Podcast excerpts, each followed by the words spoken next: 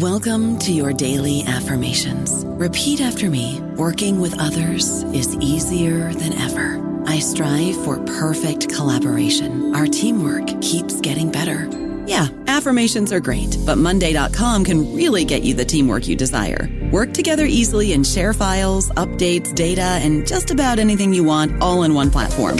Affirm yes to start or tap the banner to go to Monday.com. Hello, everybody. This is Marshall Poe. I'm the editor of the New Books Network, and I'd like to tell you that we have a new and improved website. It has two new features that we think you'll love. One of them is a vastly improved search engine so that when you type in keywords, you'll get a bunch of episodes really quick. The other is the ability to create a listener account. And in that listener account, you can save episodes for later listening. So you can create a kind of listening list. We think these features are neat and we think you'll enjoy them. Please visit the site today.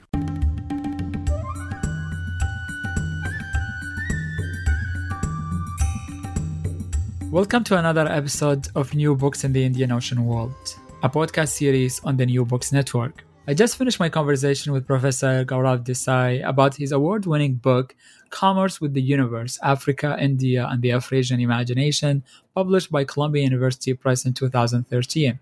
In this conversation, we will think about the intersections of literature with that of history and anthropology, among other social sciences and humanities. This conversation has really uh, gave me so many insights about the the shared world between East Africa and South Asia, and I hope you will enjoy it too.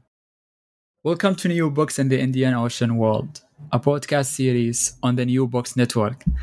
This podcast is for people who want to sail the waters of the expansive Indian Ocean and learn about its past and present. Thank you for joining me today. I'm your host, Ahmed Al-Mazmi from Princeton University. And I'm your co host, Michael Ramore from the City University of New York. Today I'm here to talk to Professor Gaurav Desai, the author of the award winning book Commerce with the Universe Africa, India, and the Afrasian Imagination, published by Columbia University Press in 2013. A recipient of René uh, Wellek Prize by the American Comparative Literature Association.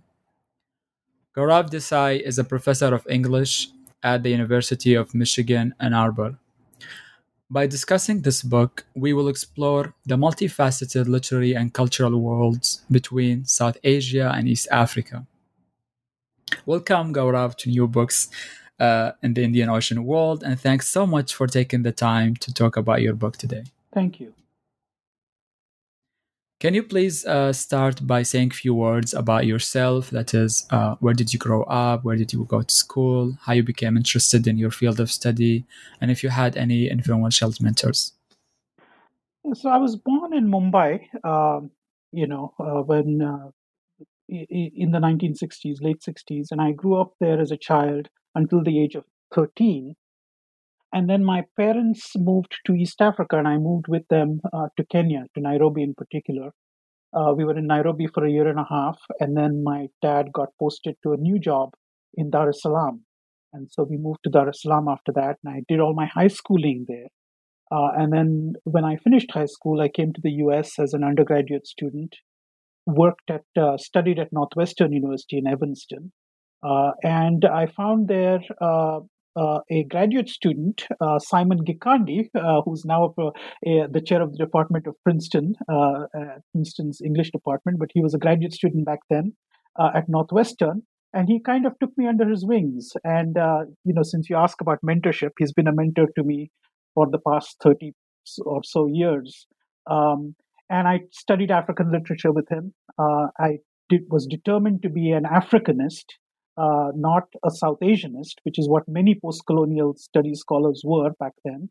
Uh, uh, and so my first book was really in uh, uh, on African studies, on Nigeria, on on you know on uh, African literature, and I came to this project much later. Yes, he's an amazing mentor. I can say that. Um, let's let's turn to the book. Um, in your book, you ask uh, what happens to our understanding of Africa, its history, its sense of identity, its engagement with modernity, and the possibilities of its future if we read its long history as an encounter not only with the West, but also with the East. So, how did you become interested uh, in the Indian Ocean world? Uh, how did that shape your understanding of Africa? Yeah, so as I mentioned, when I first came to the States, I was, you know, I was not planning on being a literature major. I was, you know, thinking of going to business school or something like that. And then taking courses with Simon, uh, and then also, I must admit, being nostalgic about, you know, and, and homesick and being nostalgic about uh, my upbringing, really, uh, as a teenager in East Africa, I was, I went more towards literary studies and African studies and African literature. And the Indian Ocean was not really part of that for me. You know, I uh, I distinctly, as I said earlier, distinctly wanted to fashion myself as an Africanist. Uh, and what Africanist meant for most of us back then was, uh, you know, Black Africa. It was all about nationalism. Um, you know, uh, it was about uh, working against the legacies of colonialism, British colonialism in particular, in the in the East African context. Um, and uh, so the narratives were always white versus black they were not the the Asian question was not so much uh, was not as central uh, a question uh, back in those days. In fact, I remember uh, just when I was an undergraduate, that's when uh, uh, Abdul JanMohamed's book on Manichaean aesthetics was was published. It was a major major contribution to the field, and it took the Fanonian paradigm of the Manichaean world, you know, divided between black and white in the context of Africa as the paradigm and it took me several years even though even though i had been an asian in africa and i had known the community it took me several years to actually you know conceptually understand uh, the complexities of that world uh, you know in terms of race relations in terms of um, uh, you know the, the different le- different kinds of settlers, if you will. In fact, even in JanMohamed's case, you know, he started uh, started off with the uh, paradigm of settlers versus natives, and then soon enough, you know, whether consciously or not, in his writing, he started talking about conquerors versus natives, and I I read that as a way in which uh, he was coming to terms with the fact that not all settlers were necessarily conquerors, right? Or at least you know, Indians were settlers too, Asians were settlers too, but they didn't conceive of themselves as conquerors in the way in which one might think of white colonial rule or British colonial rule. So there were nuances there, and uh, and it it took time for even intellectuals like JanMohamed and then you know those of us who came after to come to terms with this, uh, to to understand those mixed legacies. Mm-hmm. Would it be correct to say that the book idea developed uh, in relation to these readings? Uh, if you can tell us about that, and what was the research process like and your writing experience? Right. So, um, you know, in terms of readings, I think that that the two texts that most spoke to me uh, were uh, Vassanji's Gunny Sack uh, and Amitav Ghosh's In an Antique Land. Now, I read G- the Gunny Sack uh, first. Uh, you know, it was it was the major kind of novel uh, written by an Asian uh, African uh, writer. I mean, there were there were novels before that, but they didn't have the same kind of magnitude as the Gunny Sack. The Gunny Sack was really earth shattering in that sense. You know, in its scope, its its kind of vast history, its, its imagination. Uh, and I, I taught the Gunny Sack in classes of African literature. So, in other words, not courses that were specifically about Asian Africans, but just you know general courses in the African novel, I thought it'd be good to have uh, a variety of perspectives. I always had some white South African writing, for instance, in that course, uh, usually Coetzee, but others as well. Uh, and I thought it'd be great to have an Asian writer in there. And so I used to teach Gunny Sack. Uh, and so that was one marker. The second marker was In an Antique Land by Amitav Ghosh, which really, uh, you know, kind of exploded my my world. Uh, because you know most of the work i was doing was contemporary. Most of the work i was doing was 19th and 20th century and now 21st but you know back then 19th and 20th century. And all of a sudden here comes a text which says by the way think about the continuities. Yes there are there are discontinuities as well but think about the continuities between the world of the 12th century and our contemporary times.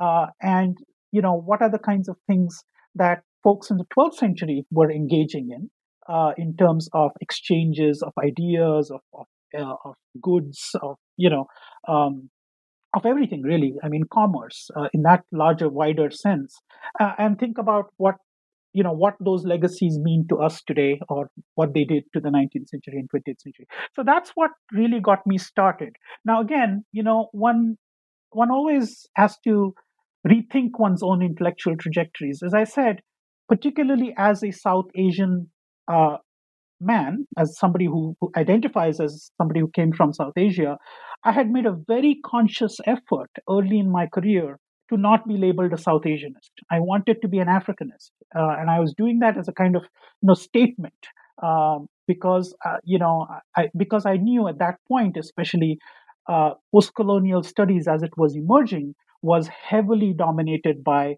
South Asian intellectuals. And I couldn't do anything about the fact that I was a South Asian intellectual. I mean, that's just who I am. I can't change that. But what I could do was to say, look, you know, let's not focus on South Asia and India. Let's focus on other parts of the world that need to be talked about as well in the context of post-colonial So I made a very conscious effort in that early stage.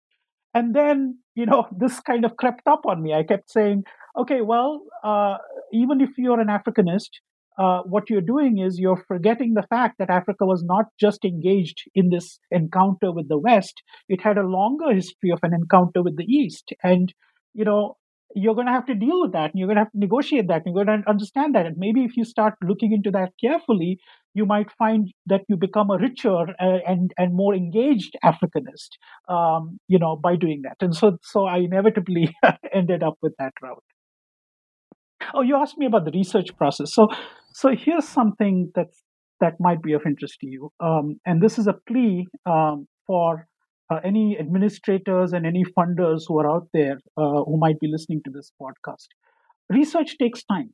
Um, you know, I spent an entire sabbatical year in which I had no duties to my institution, no teaching obligations, uh, no service. I was on a le- research leave at the National Humanities Center uh, the entire year um, of 2001 2002.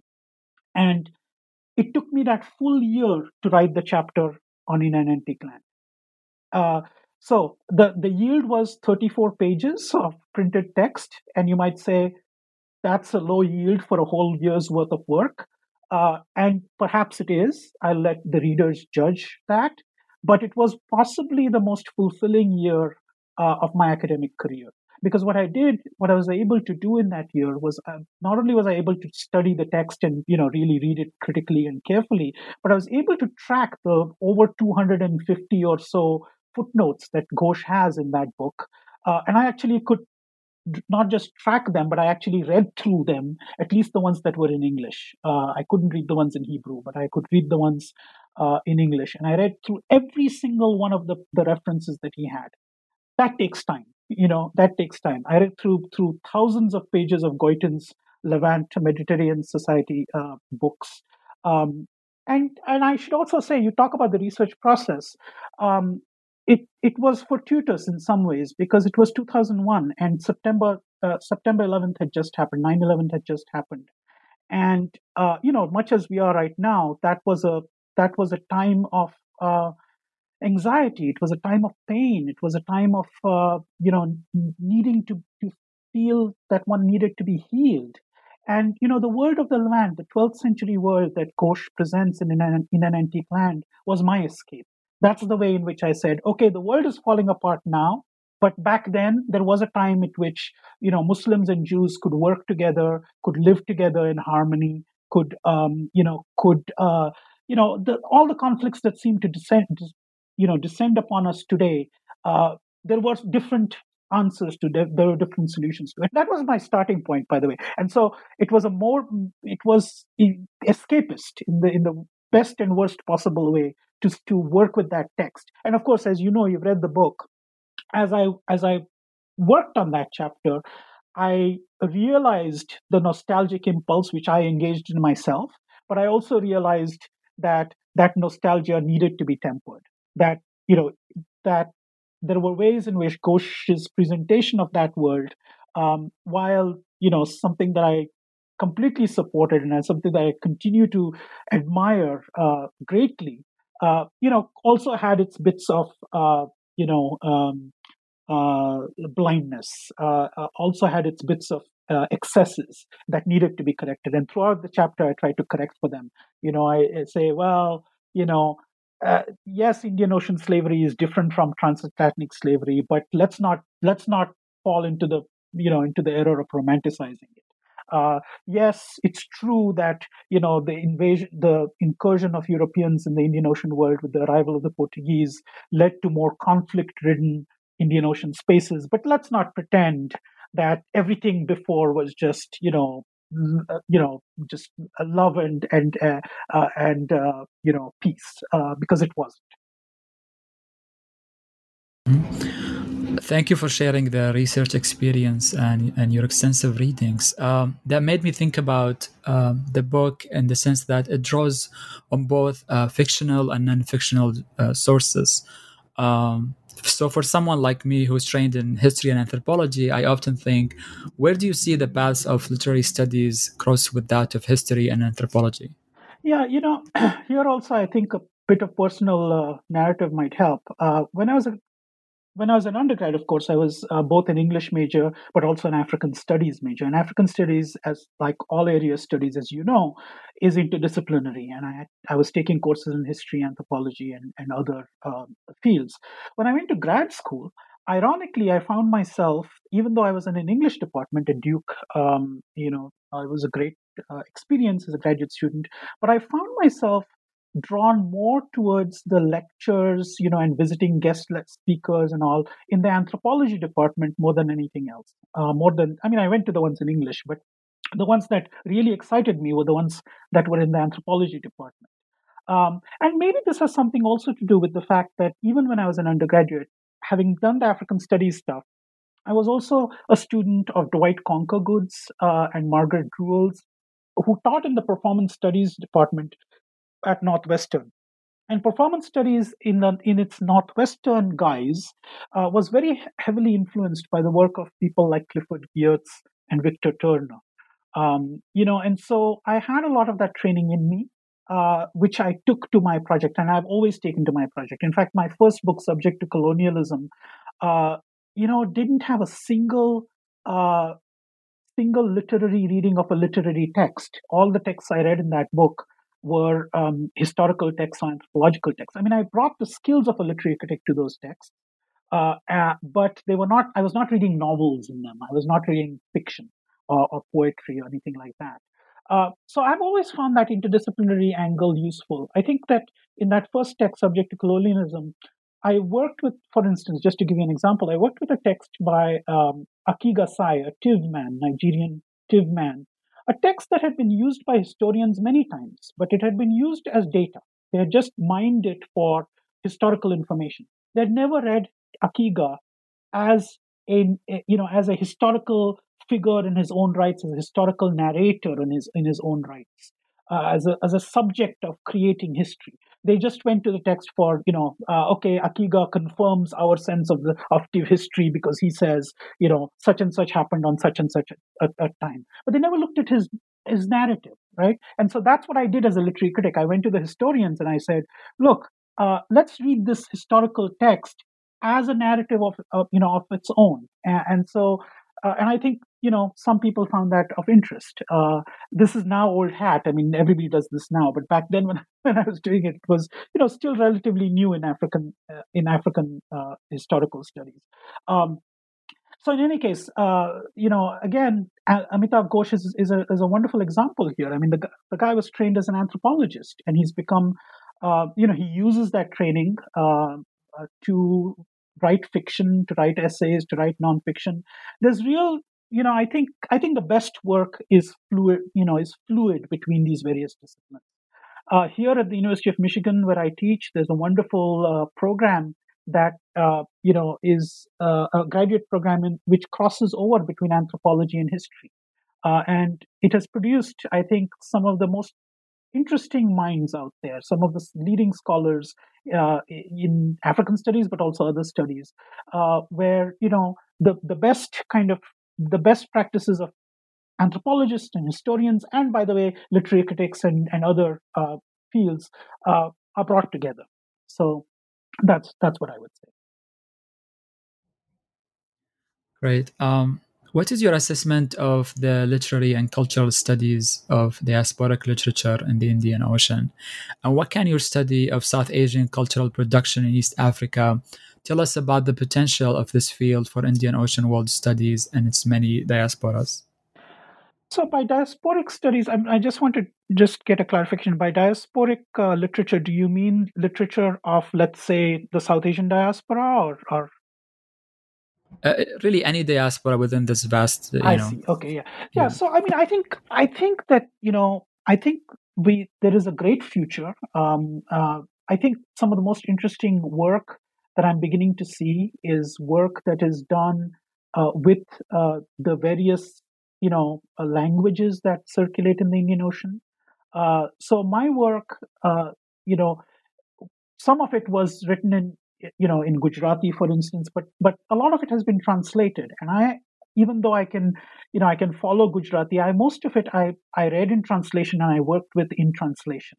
Um, but there are scholars now who are well versed in in the various languages that circulate in the indian ocean who are working with those with the literatures that you know are are being produced in those languages. And i think that that and have been for for millennia. I mean it's not like this is not a new phenomena. They have been in you know for a long time.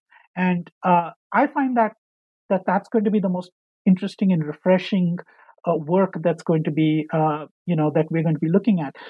I always worry though worry though because as you know and I, i'm sure we'll get to this later when we come to some of the specific texts that i looked at in my book as well as we know um, you know the circulation and the and publication uh, of uh, scholarship uh, also depends on, unfortunately, depends, uh, you know, on metropolitan values. Oftentimes, not always, but oftentimes. And so, you know, if publishers see think that there is not enough of a market uh, for you know publishing books on, let's say, Gujarati language literature, um, you know, in this, you know, in the Indian Ocean, uh, scholars are going to have a tough time producing it. Now, the good the, the, the good part of this is that, of course, now we have more open access uh, avenues of publication. We have uh, the internet. We have other, you know, other means of disseminating this scholarship. But then again, as you both know, uh, you know, we also have to change the structures of the academy to recognize that work as work that can, you know, uh, lead to tenure and and the and the various other awards and rewards that the academy has to offer. So those are some of the barriers, but at the same time, I um, I'm very hopeful for this work. I think there's a lot that lot more that's coming. Mm-hmm. Uh, I really found your book in- interesting and really productive to think about how uh, the Indian Ocean, in many ways, have have been you know stereotyped as a model for certain things. Um, so, in what ways does your disruption of stereotyped immigrants and local groups like South Asians in East Africa or the local Africans in diasporic literature help us think of alternative ways for accessing social and historical experiences in Indian Ocean exchanges. Yeah, so the the question of stereotypes, you know, this this was really you know an important uh, thing for me to think through because as as I say in the book, the Asian in the context of uh, East Africa, but in Africa in general, is always thought of as you know the dukawala, the, the, the shopkeeper, the trader. And to be sure, you know a lot of Indians went to East Africa uh, as uh, as traders and shopkeepers. Uh, many of them, at least in the context of East Africa, went as indentured laborers to build the railway. Uh, but they were but they were engaged in all kinds of professions and all kinds of trades, uh, including, I might add, uh, as we know from people like Mamdani, uh, you know, many some became academics, uh, uh and yet, you know, the stereotype of the Dukawala retains. Um, so, I, you know, just just to take the example of the academic, right? Uh, there is a case in point that I like to think of. Um, there was a book published in 1956, as early as 1956, by an Indian academic called Ramakrishna Mukherjee and he bo- wrote a book called Uganda and his an historical uh, accident, class, nation, and state formation. Right.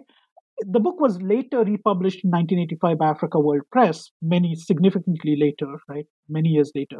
But what's interesting to me about that book is that when you reread that book, right, uh, from 1956, you can see that it anticipates in many ways many of the discussions uh, that we later associate with, associate with people like Hobsbawm and Ranger. You know, the notion of the invention of ethnicity or the critiques of the of the term tribalism. Now, these are, as you know, as all Africanists know, these are commonplace, uh, you know, critiques and understandings in African studies. You know, if we say invention of ethnicity, we know exactly what that is. We know the, the kind of intellectual genealogy of it. But that genealogy traces to Hobsbawm, and Ranger, right? It doesn't trace back to Ramakrishna Mukherjee, who actually, in fact, uh, was doing that work in 1956. Now, why might that be? I mean, there are all kinds of reasons why that might be, including, again, as I was saying earlier, access to those publications, the circulation of those that publication, etc. Uh, but I also think it partly has to do with the fact that um, you know, uh, the world of African studies, for the most part, with a few exceptions like, you know, early exceptions like uh, Issa Shivji and Mahmood Mamdani, has really be, been carved between white and black academics. Uh, Indians or Asians have never really been thought, thought of as, uh, you know, major speakers on the Africanist landscape when it comes to scholarship. And yet, what we know is that, you know, there are there were scholars both in East Africa as well as in India who were engaged in Africanist scholarship, um, you know, right from the beginning. Uh, India holds all kinds of archives that uh, are useful to, to Africanists to look at. Uh, in fact, I've spent a lot of time in the Maharashtra State Archives in Mumbai, uh, both for this project as well as related projects. And I found material there that Africanists in the West uh, have not necessarily been able to access because their points of reference are usually the British archives or the various national archives in the East African spaces, which are great, which are wonderful, but they don't capture everything that's possibly out there. Um, UNESCO put out a book uh, a few years ago uh, on uh, ar- ar- archives of interest to Africanists that are located in India, um, and that that's a two-volume book. You know, uh, so there's a lot of information. There's a lot of material out there that uh, is not being accessed. Uh, and again, it goes back to you know the fundamental premises that that we have about who's an Africanist or or you know um, sources of legitimacy or, or, or and so forth. Thanks. So I think that's a great segue to turn to the book and its chapters. So, Commerce with the Universe, Africa, India, and the Afrasian Imagination consists of seven chapters and a coda. Let's just get into it. So, we'll start with chapter one, titled Ocean and Narration. So, in this introductory chapter, you argue that Indian Ocean narratives have often relied on a static conception of the African continent, one where Africa provides something of an immobile backdrop for the diasporic mobility of South Asian and Arab subjects. So, why do you think it's been so difficult to narrate the Indian Ocean as an African diasporic space specifically? You know, I think I think the best answer to that question actually comes from not me, but from Achille Mbembe. Uh, and, and I quote Achille in, in my in that introductory chapter in which what he says is is that one of the problems around this is that uh, I'll just I'll just um, I'll just read out a little bit of that quote so that you have you can get the flavor of it. He says, "Racial and territorial authenticity are conflated, and Africa becomes the land of black people. Since the racial interpretation is at the foundation of a restricted civic relatedness, everything that is not black is out of place and thus cannot claim any sort of Africanity. And yet, he continues, the repertoires on the basis of, of which the imaginaries of race and symbolism of blood are constituted have always been characterized by their extreme variety. At a level beyond, beyond that of simple black white opposition, other racial cleavages have always set Africans against each other. And here may be enumerated not only the most visible, black, versus, black Africans versus Africans of Arab, South Asian, Jewish, or Chinese ancestry, but a whole also a range of others that can attest to the panoply of colors and then annexation to projects of domination. And he lists a whole bunch, including Berbers, Tuaregs, Afro-Brazilians, Fulanis, etc., etc. So the point that Mbembe is making is that is that uh, in the context of the anti-colonial uh, uh, struggle and the anti-colonial uh, project against white uh, uh, colonialism, whether it was British, French, or whatever, apartheid, South Africa, etc. Um, oftentimes, and for good reason, um, you know, the the the narrative was constructed as a binary, right? It was white versus black, and uh, many times black included, uh, you know, Asians and other people of color. It was a moment of solidarity. So it was it was not always perfect. There were internal um, you know there were internal conflicts and tensions some asians might not have fully signed on to the black nationalist narrative others might have so that we talk i talk about some of that in the book but but the but the but the stark if you want to put it you know you know in kind of like a stark blunt way the fight against colonialism was a fight against white supremacy versus a whole coalition of folks who were you know loosely structured loosely framed as black if you will okay fine it was a necessary moment, uh, and and and that was done. Right. What happened though is that that narrative, uh, you know, ultimately over time, could not quite take into terms once once at least formal structural colonialism colonialism was over could not quite take into terms the various different kinds of identities that Achille Mbembe points out that were already in existence and already prevalent on the African continent uh, for many years, uh, even during colonialism. That included, you know, Arabs, uh, that included South Asians, that included Chinese uh, Africans, etc., etc. The list goes on. Um, and so, uh, and so that's that's where I think you know the the difficulties were. The second difficulty, I think, was not just not just that overwhelming narrative, which, as I say, and I continue to say, was an important and necessary narrative, uh, you know, in the struggle against colonialism. But the other thing that I think we should also keep in mind is that there was a justifiable reaction to any sort of narrative that looked at African progress or African history uh, as being something that arrived from elsewhere very good reason, right? Because that was what the colonial narrative was all about. It was about, you know, Africa was in stasis and we brought civilization to Africa, right? We white folks, you know, basically civilized Africa. That was the that was the underwriting narrative of colonialism. So if you even had a hint which suggested that there might have been exchange of ideas, of of you know, commerce, of culture, of anything that came from outside of Africa to with to the continent, uh, that was always read with suspicion. That was always read against this overarching framework of civilizational, um, you know, narrative. So you couldn't really, you know, there was no space really for looking to the east uh, for those kinds of, you know, for any sort of, you know, um, uh, narrative of exchange. Eh, the narrative had to be centering Africa and centering Black Africa. That was the, the need, that was the emergent kind of narrative. And so, in that context, uh, you know, looking outwards towards the Indian Ocean was not a priority. Um, and again, rightly so, fully understandable, it was not a priority. Uh, but as time has moved on, um, you know, as uh, as we go further and further away from those colonial narratives, uh, you know, there there are now more spaces opened up to think about those multiple levels of exchange.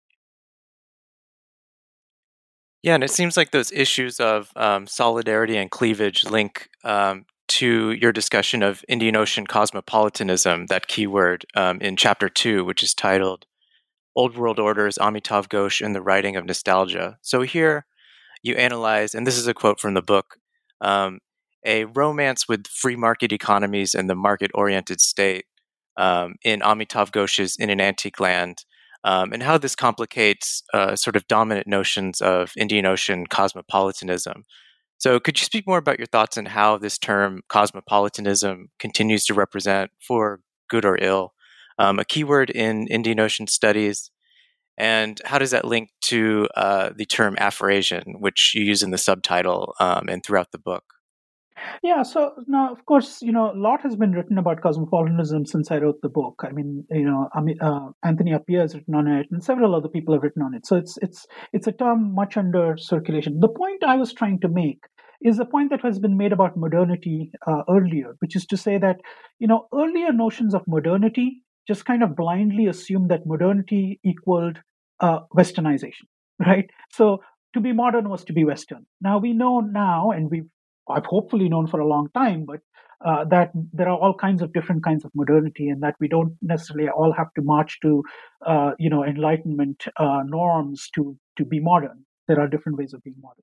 Same thing with cosmopolitanism. Uh, the point I was trying to make is that, you know, kind of the assumption when not all, but when ma- many people use the word cosmopolitanism, the assumption is that here are third world to use an older nomenclature, non-Western third world folks who who are sufficiently cosmopolitanism, which well, cosmopolitan, which means sufficiently acclimatized to the ways of the West. That's how cosmopolitan used to be used, right? So if I can speak English well, uh, as opposed to a fellow Indian who might not speak English, I'm more cosmopolitan than he is that's that's a false way of or wrong way i think of looking at cosmopolitanism. In fact i make that argument in the chapter on the two indian travelers where you know there's this parsi gentleman elite gentleman who can even pass as white he's very light skinned who is uh, you know who who kind of like uh, uh, assimilates european ways of dining and things like that.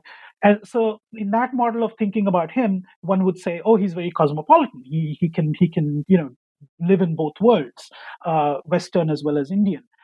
I argue that in fact, you know, by my the, by my reckoning, it's the other guy, Adamji, uh, who probably is not probably we know was very uncomfortable or, or, or not very uncomfortable, but, but you know was not as comfortable as as uh, Sorabji uh, with Europeans. Uh, was much more comfortable with uh, Africans and with other Indian Ocean uh, inhabitants. He could speak several you know uh, languages of the area. He could trade and do business in that area uh, with ease uh, without necessarily mastering European languages.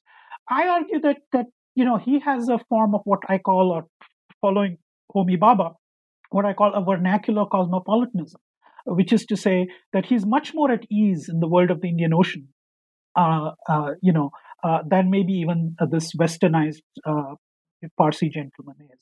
So that's what I was trying to, to say about, you know, we need to be careful about what what we mean by the word cosmopolitan and not just assume or or you know have this implicit bias if you will that cosmopolitanism is uh, you know is necessarily westernization.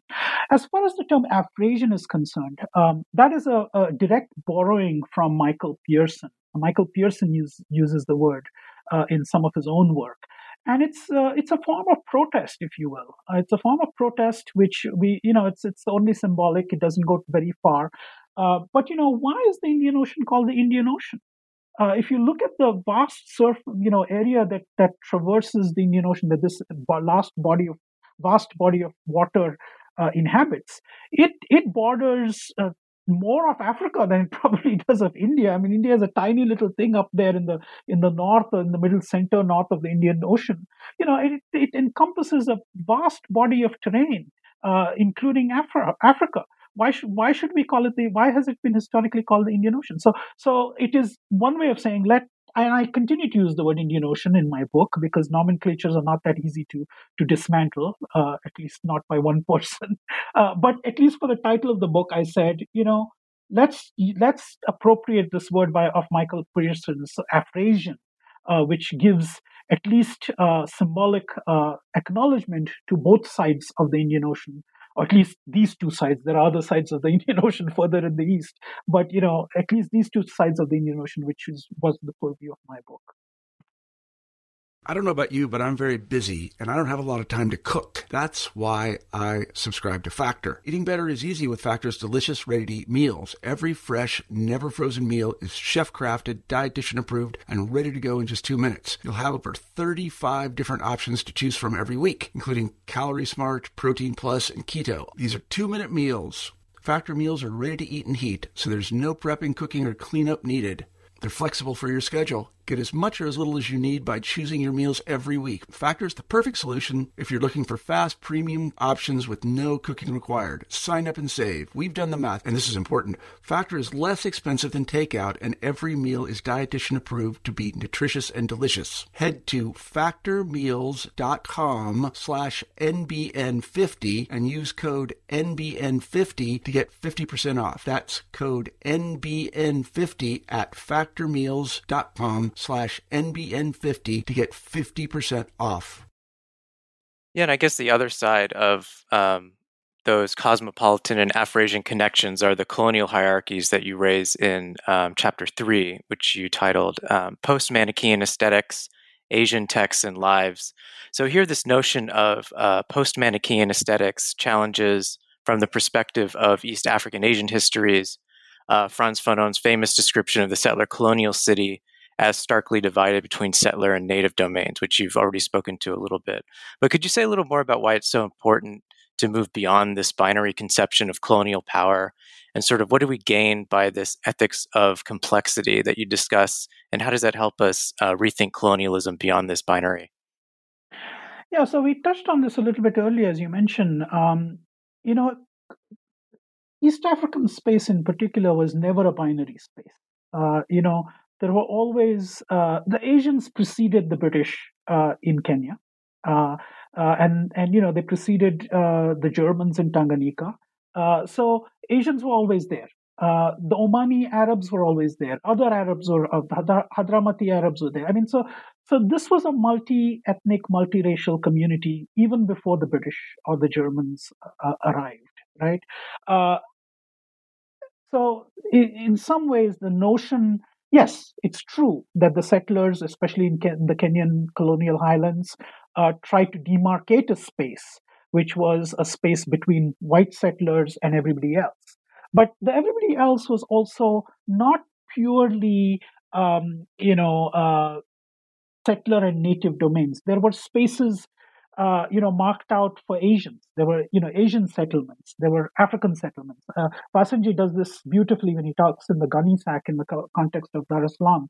He talks about how the city was mapped out between white white areas, uh, brown areas, and black areas. Uh, so, so you know, it's Fanon's Manichaean uh, binary is a useful one to think with. Um, you know, it, it gives us a certain kind of clarity, but but at the same time it needs to be nuanced. And you know one of the, ways in which of late we've seen that happen is through mamdani's discussion uh, you know of, of uh, the ways in which colonialism uh, kind of looked at settlers versus natives and and the different kinds of uh, you know laws that were structured and uh, put in place for them. Uh, and that's what the book tries to do is to say look what does it mean in fact i should you know i should i should admit that the book doesn't go far enough. I mean you know uh, ideally speaking i should have given uh, a lot more space to the arab community uh, especially in zanzibar. Um, but uh, and i'm i've done that elsewhere. You know I've, I've, been doing work on zanzibar which which looks at the triangulation between arabs um, indians uh, black africans and uh, you know to a lesser extent white folks because they were you know Zanzibar was not settled in the same way in which colonial uh, Africa uh, Kenya was. Uh, but nevertheless it, it you know a lot more nuance is needed. I and I you know as I say I, I had to I had to draw the the boundaries somewhere. And even though you know the Arab presence in Zanzibar comes a discussion of that comes through in the Gunny Sack novel uh, chapter um, I, am not certain that it's, it's sufficient. Um, you know it should be more uh, I would, uh, you know, uh, I would have liked to have done more with that. But again, every project has its limits, and those were the limits I set myself. I'm glad you're following up on that. Uh, I'll be looking forward to it. Um, uh, you, you used uh, the notion of ethics of complexity proposed by Amitav Ghosh, and that is really productive once you take up these different works in chapter 4 through Indian eyes, travel, and the performance of ethnicity. Uh, this chapter sets out to shed light on the diversity of Indian experience in 20th century East Africa through readings of two relatively unknown narratives by South Asians who traveled to East Africa. Can you tell us how did you come to find and select the analyzed autobiographies, and why is that diversity of experience is so crucial to recognize? So this is an interesting story. You know that book uh, that those two narratives were published in was published by uh, the Friends of Fort Jesus. It's a it's a organization in 1997 and i think it was published in a very limited edition i think 97 or 100 copies or something like that uh, if you google if you look up worldcat uh, at least by my last uh, count there are only 27 copies of that book available worldwide okay at least through libraries. I mean people might have them in private libraries and private collections or whatever but only 27 copies in worldcat. So this is symptomatic of, of the, the problems we are dealing with. We mentioned this earlier about publication and and author, audience and readership and things like that. How did i come across it? Well i had come across uh, the work of Cynthia Salvadori, who I mentioned in my acknowledgments as somebody who was a pioneer in this field um, uh, of thinking of, of working on the lives and histories and biographies biographies of Asians in East Africa. Uh, and she unfortunately passed away before I got to know her or meet her or, or could uh, you know establish any contact. But I acknowledge her as as a pioneer in the field, and she had put together a wonderful volume of. Um, three set volume called We Came in Dhows, uh, which was basically based on interviews and uh, uh, yeah, basically interviews with a whole bunch of Asians in in Kenya, and you know uh, everything from people who are working on you know game parks to people who are dukawalas to people who are teachers to what have you you know the whole range of people. It came in three volumes also published in kenya in 1996 by a publication called paper chase. If you look that up in the world in worldcat you'll see that there are only 31 copies worldwide available of that book. I don't know how many what the first publication run was. So here, you see, what happens is I came across the, the those two narratives by happen chance. I knew about Cynthia Salvadori. I had come across this We Came in Dhows book, uh, or this set of three books. And I just looked her up in WorldCat to see what else she had published. And then I came across this book, Two Indian World, uh, Two Indian Travelers East Africa. I had not really seen it before. I had not seen any citations really of significance that I that I knew of at that point. Um, although there's been some work done on it subsequently. Uh, same thing with the um, with the book uh, by Nanji, Nanji Kalidas Mehta, Dream Half Expressed, which was published originally in 1966. Um, you know, if you look that up, there's 28 copies of it worldwide. I think Google Books now may have a, a, version of it on Google Books, but you know, Google Books is relatively new. So the point I'm trying to make here is that part of the research process was just uncovering and discovering narratives that should be and have been to me at least of real historical interest about lives of people who have just been forgotten um, you know and uh, have not been part of our mainstream thinking about uh, African identities or um, the history of East Africa. Uh, uh, and so, so that's how you know that's how I found that book. Why is the diversity so crucial to to recognize? Let me let me talk about a different kind of diversity here, uh, and which relates back to an earlier question that you had asked about liberalism and and uh, um, you know uh, neoliberalism and, and capitalism and, and, things like that. I when I set out to write this book, one of the things I said to myself was that I want to go follow the evidence wherever the, the evidence leads, right? Uh, I'm not going to be uh, interested in only good actors and bad actors. I mean, only talking about good actors or the people that we like to talk about. Uh, I want to be able to talk about everyone because that's how you study something. You don't just pick and choose, you know, between people you like and people you don't like. You you you you do what you have to do. You go with the evidence. And and this was actually I'm afraid to say, and I know that many of my colleagues will not like me saying it, uh, but I'll say it anyway. This was against the grain of a certain version of postcolonial studies, which which only sought to, to seek the subaltern, right? Uh, you know, everyone was looking for the voice of the subaltern.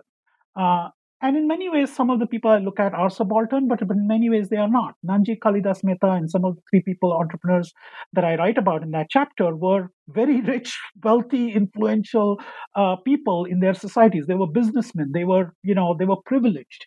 Uh, but, but I said to myself, should we therefore just like exclude them from the history because they're not the cool guys who we want to like focus on? No, that's not that's not good post-colonial studies. Post-colonial studies looks at both the elites as well as the underprivileged, and so that's where my evidence led me, and that's why. And I think that's frankly, I think you know, talking about diversity, I think that's why those partly they have not been looked at because their books have just not been available, but partly they've not been looked at because they don't accord with certain kinds of post colonial frameworks uh, that uh, are skeptical of businessmen and, and men of commerce. And that's what I was trying to say. Look, what might these men of commerce have to to teach us or tell us uh, about the complexities uh, of colonialism and maybe even complexities uh, Yeah, I'm glad that you raised some of these um, political and disciplinary implications of the project because I did want to follow up on some of those, especially in relation to uh, the next chapter, actually, um, chapter five, Commerce as Romance, Mehta, Madhvani, and Manji, which here you do talk about that. Um, that focus on the romance of the Indian Ocean and especially commerce in the Indian Ocean uh, which I read as um, implicitly a critique of, again, that cosmopolitan Indian Ocean imaginary and how it's sometimes uh, presented as a critique, a sort of presentist critique of um, contemporary neoliberal globalization. You know, the Amitav Ghosh model of cosmopolitanism versus present globalization. Um, do you think this is a fair reading of uh, that theoretical intervention of the book as a whole?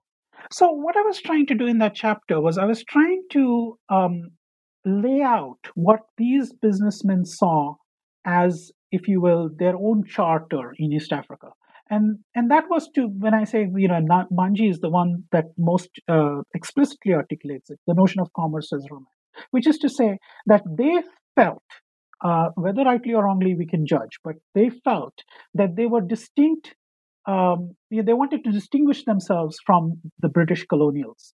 They said the British came here to steal your land.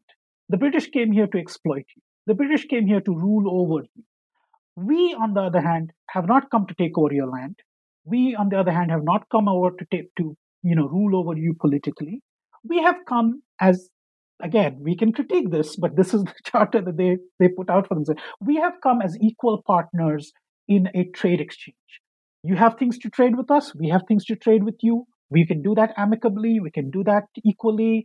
Uh, uh, and and our relationship is a romance it is not uh, exploitation now as i say as i repeatedly say you know we can question that but that's the way in which they imagine themselves. And many of them you know i must say especially the ones who became you know like large uh, you know large corporations the mehta family the madhvani family really did think of themselves as um, being you know we talk about now about corporate responsibility and things like that. They really did think that it was their job not only to employ folks you know in their various factories and and whatnot but to provide for them not just not just in terms of uh, pay salary but to but to create for them structures that they thought the colonial government was not adequately providing, such as good schooling for their kids, such as good housing, etc., uh, etc. Et so a lot of these towns in which they established their companies became kind of like corporate towns in which they built housing, they built schools, they built um, you know other infrastructure that they felt that the British colonial government was not providing. Now we don't have to you know praise them for it or you know or, or whatever, but but that's what was that was their way of thinking about uh, and so that's what I was trying to highlight in that in that particular chapter. Uh, in terms of uh, in terms of you know neoliberalism or capitalism, you know, I think most of these folks, other than uh, you know uh, one of them who actually benefited from state intervention, uh, you know, and, and protectionism, most of them were free market guys uh, you know, and you know, if they were alive today, and if you had wanted to engage with them about globalization, neoliberalism, my hunch is, I may be wrong, but my hunch is that they would have no, they would have no issues with capitalism, um, you know, uh, and neoliberalism, uh, for better or for worse. Uh, they they were not they were not critiques of, of that system. You and you know, and as I say, even in Amitav Ghosh's In an Antique Land, we see that in his later work in the Ibis trilogy, and, and I know we might be able to talk about it depending on how much time we have. But uh, I know that uh, you know he has become more critical about that whole uh, market uh, ideology system, uh, you know, that the British used with the Opium War and all of that. But in an antique land, still has that liberal, uh, you know, kind of sensibility at work. I think, in my reading. Yeah, and so then in chapter six, you sort of follow up on um, some the post-colonial implications of some of these colonial era um, East African dynamics that you were just speaking to. Um, the title is "Lighting a Candle on Mount Kilimanjaro: Partnering with Nyerere." So, um, a large focus of the chapter is on um, Sophia Mustafa, who was a um, the Asian leader of the Tanganyika African National Union. And so, I wanted to ask specifically a few questions about um, her legacy. Um, what do you feel is the legacy of uh, Mustafa's politics of non-racialism today? And how do you see uh, her political writings offering insights uh, on questions regarding the relationship of political citizenship to decolonization and or notions of uh, post-coloniality yeah I, you know sophia mustafa was a very very important uh, and crucial figure at the moment of independence uh, and she she really was a genuine partner in Nyerere's uh, kind of efforts at creating a non-racialist uh, state uh, Nyerere was was exemplary in this. I mean, you know, um, he really in fact, he he um, upset some of his fellow um, uh, Black African uh, leaders uh, because uh, he he drew a hard line on this. He, as far as he was concerned, if you were a citizen, it you were a citizen. It didn't matter what race you were, whether you were black, brown, white, whatever. You know, you were going to be treated equally, uh, and uh, that was it. That was a non-racial state. And Sophia Mustafa, as well as some of the other Asians I, I mentioned, partnered with him on it because uh, you know they felt that even though he had put in measures that uh, disenfranchised them economically, which he did, um, you know, uh, rent controls and all kinds of things that were necessary to do. He had a socialist agenda, and he he did according to that socialist agenda, but he didn't do it in a targeted racial way, and they appreciated that. Uh, Mustafa was also very int- interesting and important because not only was she Asian, she was a woman, and as I talk about in the in the chapter, she had to deal with uh, what that meant both within the Asian community, but also uh, the nation at large. You know, at the nation that was not uh, used to having Asian women, um, you know, uh, in in positions of leadership. Uh, le- legacy of of Mustafa, I would say, is divided. I mean. Um, you know when i was growing up in east africa which was in the in when i was in high school in the 80s um, you know race relations were uh, still um, uh, you know still kind of uh, uh, the tone was still uh, the tone that had been set by Nyerere. Uh, there was a lot more conversation and dialogue, which, you know, to the best of my knowledge, from what I've seen, has has has not been the case of late. Uh, I think there have been more tensions. I think uh, there have been more conflict, uh, at least in the Tanzanian space, um, and more divisions than I remember uh, as a teenager. Maybe that's just my youth and my nostalgia and my inability to see those tensions when I was a younger younger man. Maybe, uh, but in my visits uh, that I've been to, I've I found both, you know, both or not both, you know the various communities um, uh, having more more difficulty in having the kind of dialogues uh, that uh, Nyerere um, that Nyerere encouraged. I would like to be told I'm wrong. I really would. Um, I would like to be told that that was just you know my um, you know years in America that have uh, uh, you know kind of biased me in reading uh, race relations in ways that are not warranted in the Tanzanian context. Perhaps uh, I maybe I would love to know that I'm wrong, but that's my assessment. Well, those tensions um, certainly come to the fore in the next chapter, chapter seven, anti anti Asianism and the politics of dissent. M.G. Vassanji's The Gunny Sack. Um, so here is your um, reading of uh, Vassanji's The Gunny Sack as a critique of African socialism in Tanzania, uh, which goes against the grain of, um, I think, much of what's been written about the novel, which sort of uh, is tends to be described as an expression of that kind of generic post-colonial multiculturalism that was announced. I think with the, I find it kind of hilarious, the Heinemann marketing right on the front cover, Africa's answer to Midnight's Children, right? So it's announced as this answer to Rushdie, which it really wasn't.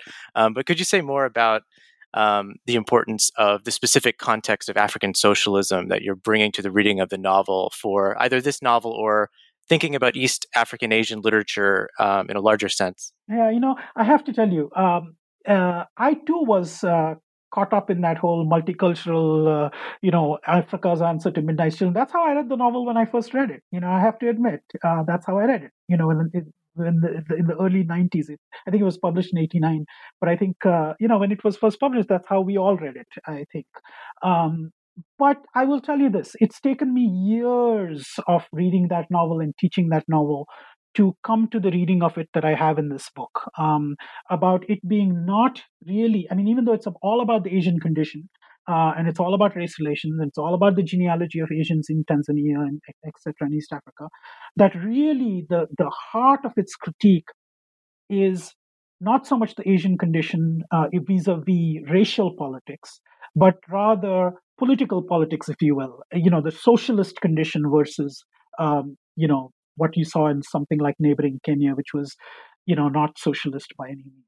I will tell you this: when I when we moved as a family from Nairobi to Dar es Salaam, uh, so let me just begin with affect here, right? When we moved from Na- Nairobi to Dar es Salaam um, as as as a teenager, uh, I could visibly, palpably feel the difference. Um, Nairobi was what I imagined because I had never been to the West before. Uh, Nairobi was what I imagined the West and capitalism to be. There were large grocery show, stores, you know, um, supermarkets, uh, you know, everything that you imagine, you know, that assumes a kind of capitalist uh, orientation was what I experienced in Nairobi. When I went to Dar es Salaam, it was very, very different. Um, you know, unlike in Nairobi, um, where you know the elites could basically, um, you know, call the shots. You know, if you needed something, you got it um, because you could use influence and power. That was not the case necessarily in Dar es Salaam. I remember my father talking about corporate types. My father was a manager of a of a um, of a uh, of a factory that you know produced utensils. You know, like stock pots and and you know what we call sufurias in East Africa, right? Basic vessels to cook it. And I remember once walking into his office, and there was a whole line of people on the day on which the the factory was allowed to sell because you weren't they weren't allowed to sell every day. There was like I think it was only on Friday between certain hours that the state let them sell to the general public. Uh, everything else had to be basically sold to the state, and then the and the state distributed it, right? But I remember on one of those Fridays walking to my dad's office, and there was a whole line of people outside waiting to buy whatever it is that they wanted to buy, and amongst those people was a guy who I later found out was a minister. He was a minister, right, on the cabinet, and I was like, uh, wow, Dad, I mean, this guy is waiting in line to get to buy a sufuria. And he said, yeah, that's the way Tanzania works. It's not, it's not Kenya. Okay. So on a, on a pure level of affect, it really influenced me. I, I looked up to Nyerere. I said, wow, this is a really truly egalitarian society. This is a society in which just because you happen to be a minister doesn't mean that you're going to get what you want, um, you know, etc. Uh, socialism in Tanzania was a major is a, was a huge experiment. It it was you know you know people like Walter Rodney came to the university. Uh, you know it was the high it was the high hope for everyone.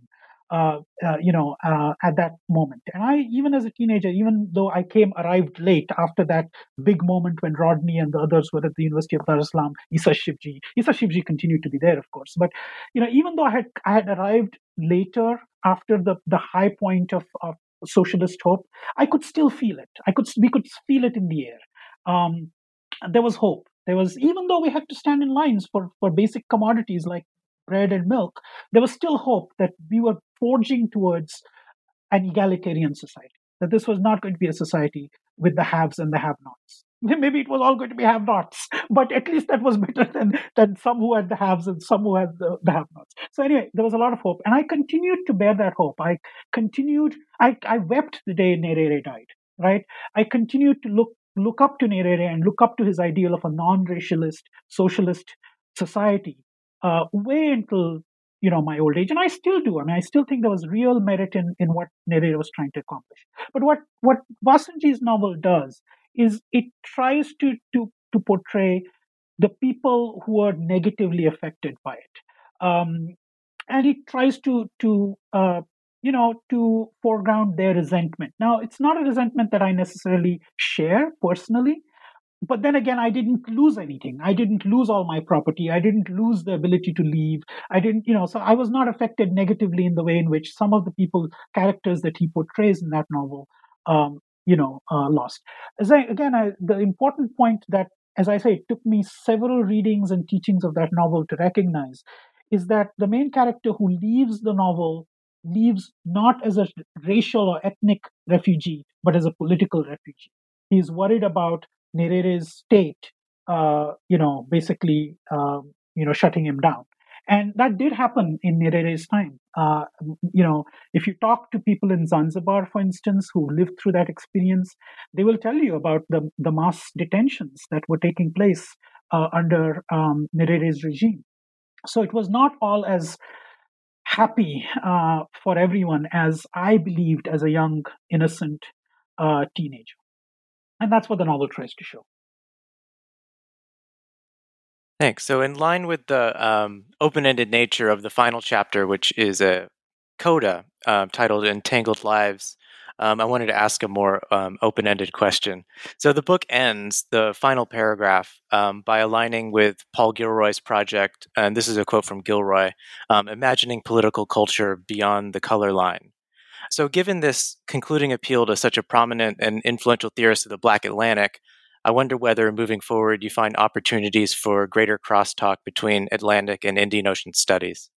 Yes, I'm glad you asked that question, and I've been I've been working on that. In fact, my current project, uh, which I may or may not be able to complete since I've just been appointed chair of the department, so I don't know how much how much time I'm going to have with it. But it, really does do exactly that. It tries to uh, forge a link between the Atlantic Ocean and the Indian Ocean.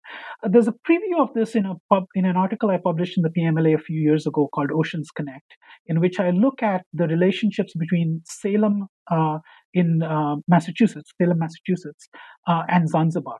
Uh, you know, because there was a, a, a, vibrant trade between North America, the United States, and Zanzibar in the 19th century.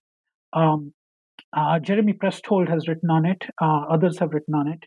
Uh, and again, here too, I'll just say I don't know how much time we've got left, but here too, I'll just say that you know there were scholars working on that those issues in the 70s and 80s, but their much of their work is forgotten, uh, and now it's only now that uh, it's being revived again, uh, which is to say, work on uh, the connections between North America, uh, United States in particular, and East Africa.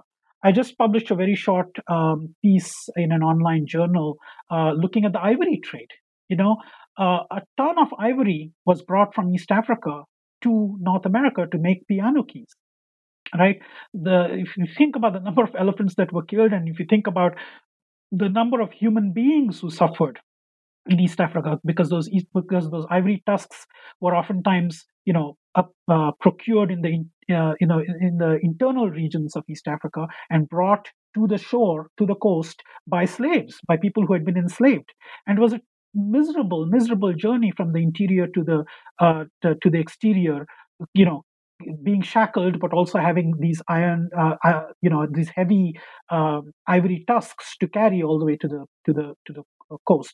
Several people died. Um, you know, staggering numbers of people died in, in this, and this was all in order so that we could have middle class families um, in North America and Europe. But in this case, I'm thinking of North America, could have uh, you know beautifully polished ivory trees, um, you know, keys for their pianos.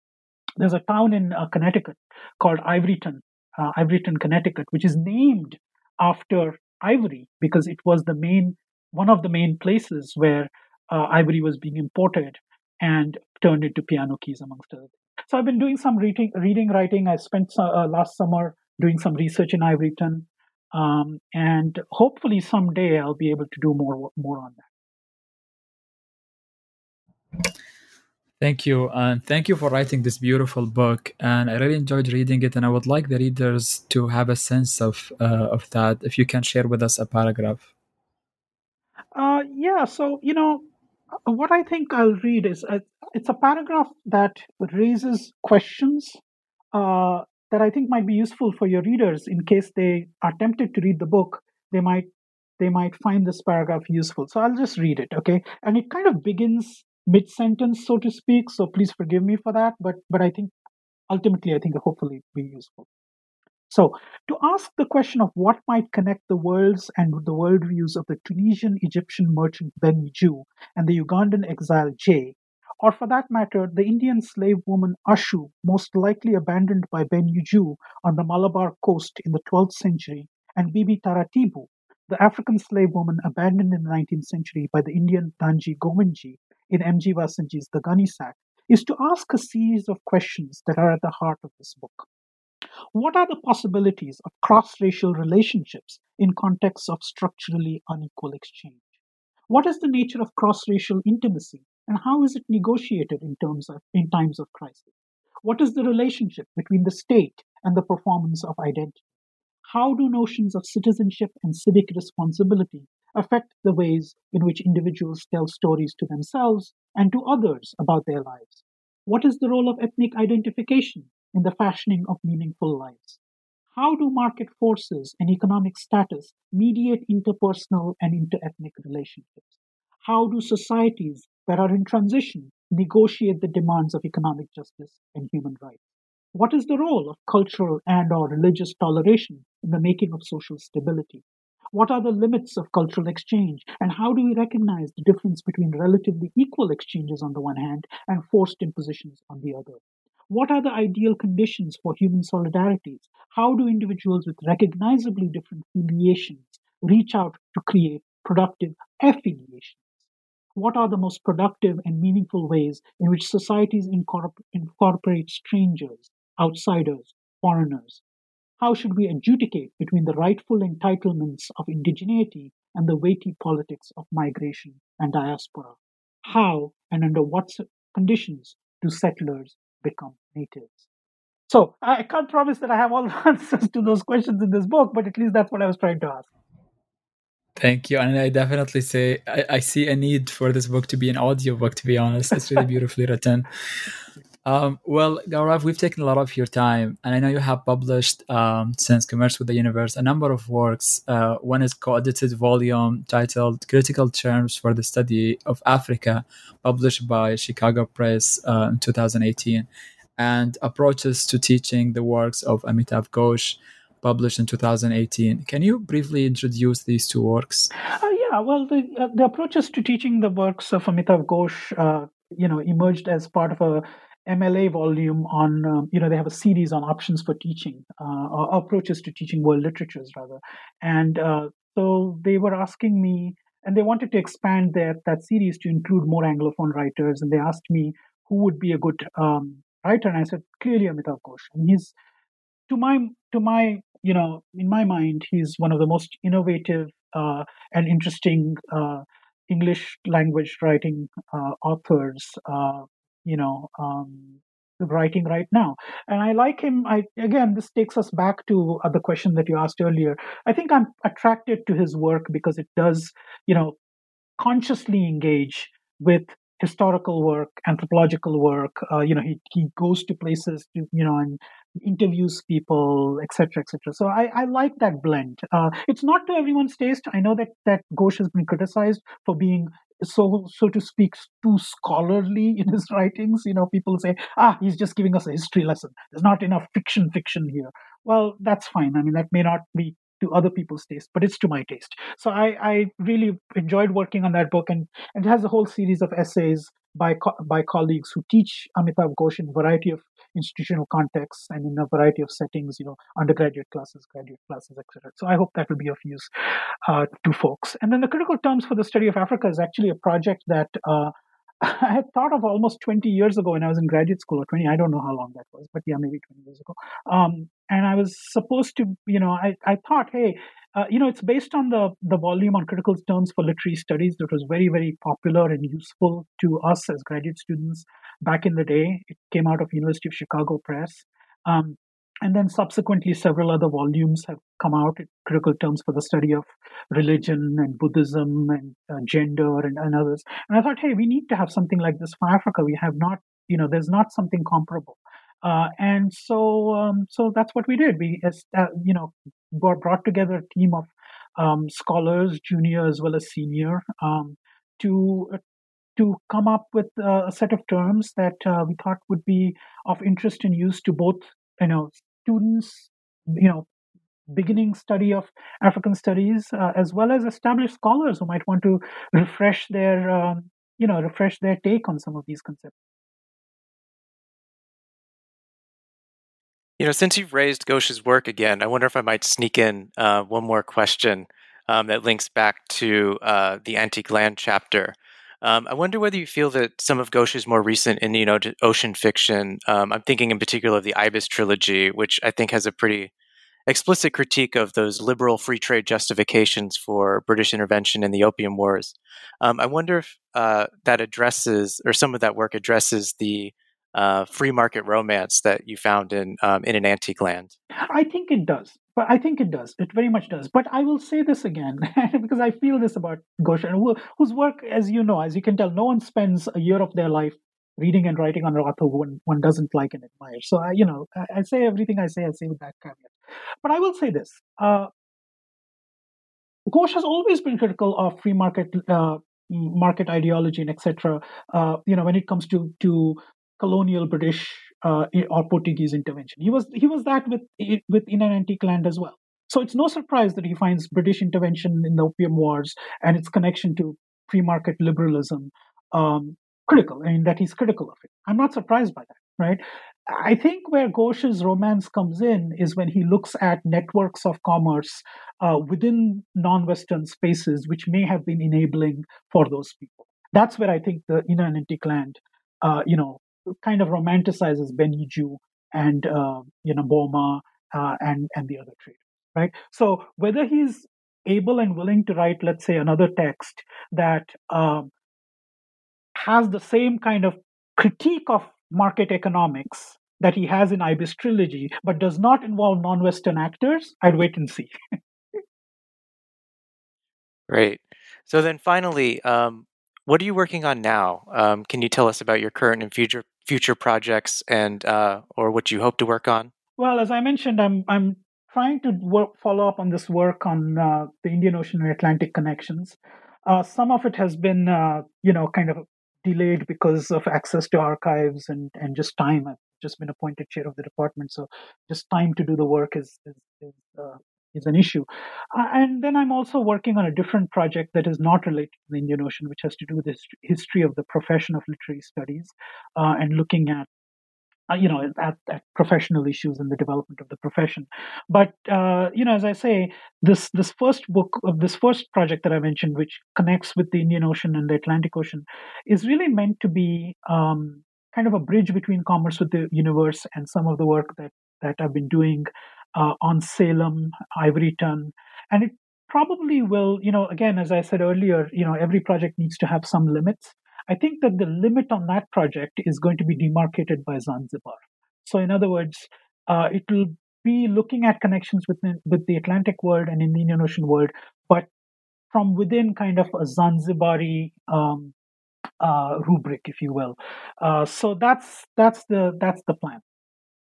Thank you. Uh, and thank you for listening to today's episode in which we explored Commerce with the Universe, Africa, India, and the Afrasian Imagination, published by Columbia University Press in 2013. This is your host, Ahmed El Mazmi. And I'm Michael Ramore. Stay tuned for the next episode of New Books in the Indian Ocean World.